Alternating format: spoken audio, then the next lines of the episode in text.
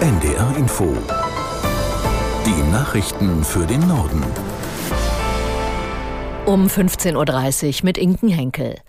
Der Kauf eines E-Autos in Deutschland wird ab übermorgen nicht mehr staatlich gefördert. Das hat das Bundeswirtschaftsministerium am Mittag bekannt gegeben. Aus der NDR Nachrichtenredaktion Daniel Runge. Die Entscheidung kommt dann doch überraschend. Zwar hatte die Ampelkoalition schon am Mittwoch angekündigt, den sogenannten Umweltbonus für E-Autos früher als geplant auslaufen zu lassen. Ein konkreter Termin wurde aber bislang nicht genannt. Seit heute Mittag steht nun fest, wer für sein neues E-Auto den Bonus von bis zu 4.500 Euro kassieren will, hat nur noch bis morgen Abend Zeit, den Antrag zu stellen. Am Montag ist dann Schluss. Bereits genehmigte Förderungen sind von der Kürzung nicht betroffen. Aus der Union gibt es scharfe Kritik an der geplanten Abschaffung der Agrardieselförderung. Vorher war vom Deutschen Bauernverband für kommenden Montag eine Demonstration in Berlin angekündigt worden. Aus der NDR Nachrichtenredaktion Amir Brecht.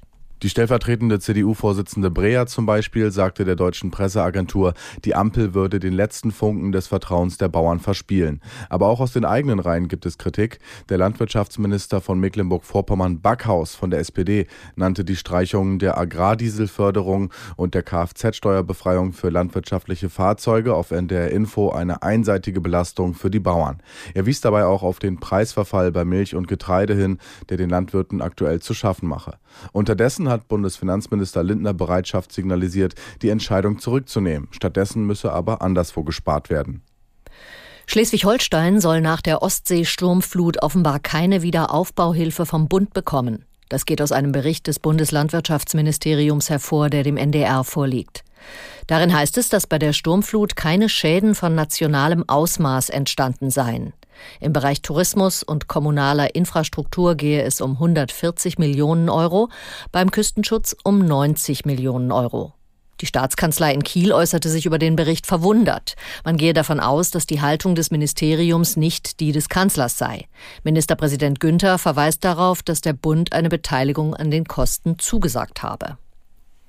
Die drei von israelischen Soldaten erschossenen Geiseln sind irrtümlich für zivil gekleidete Mitglieder der Hamas gehalten worden. Das geht aus einem vorläufigen Untersuchungsbericht zu dem Vorfall hervor, über den israelische Medien berichten. Aus Tel Aviv Clemens Fehrenkotte. Ein Soldat, der in einem der oberen Stockwerke eines Gebäudes im Kampfgebiet stationiert war, habe drei Gestalten identifiziert, die einen langen Stock mit einem weißen Stoff in der Hand gehalten hätten. Offenbar habe dieser Soldat sich bedroht gefühlt, geschossen und zwei der drei jungen Männer getötet. Der dritten Geisel sei verletzt die Flucht in ein nahegelegenes Gebäude gelungen.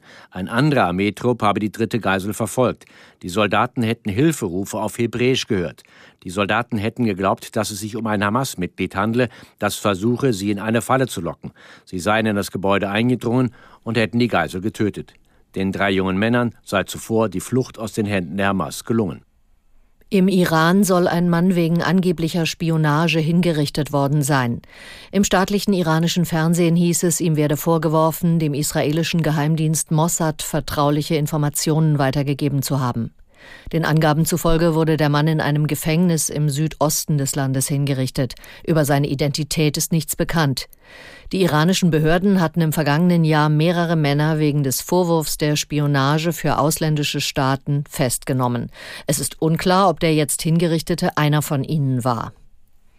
Die Bundesbank hat in diesem Jahr bislang mehr als 53 Millionen D-Mark in Euro umgetauscht. Damit stieg das Volumen das zweite Mal in Folge im Vergleich zum Vorjahr leicht an, und das mehr als 20 Jahre nach Einführung des Euro.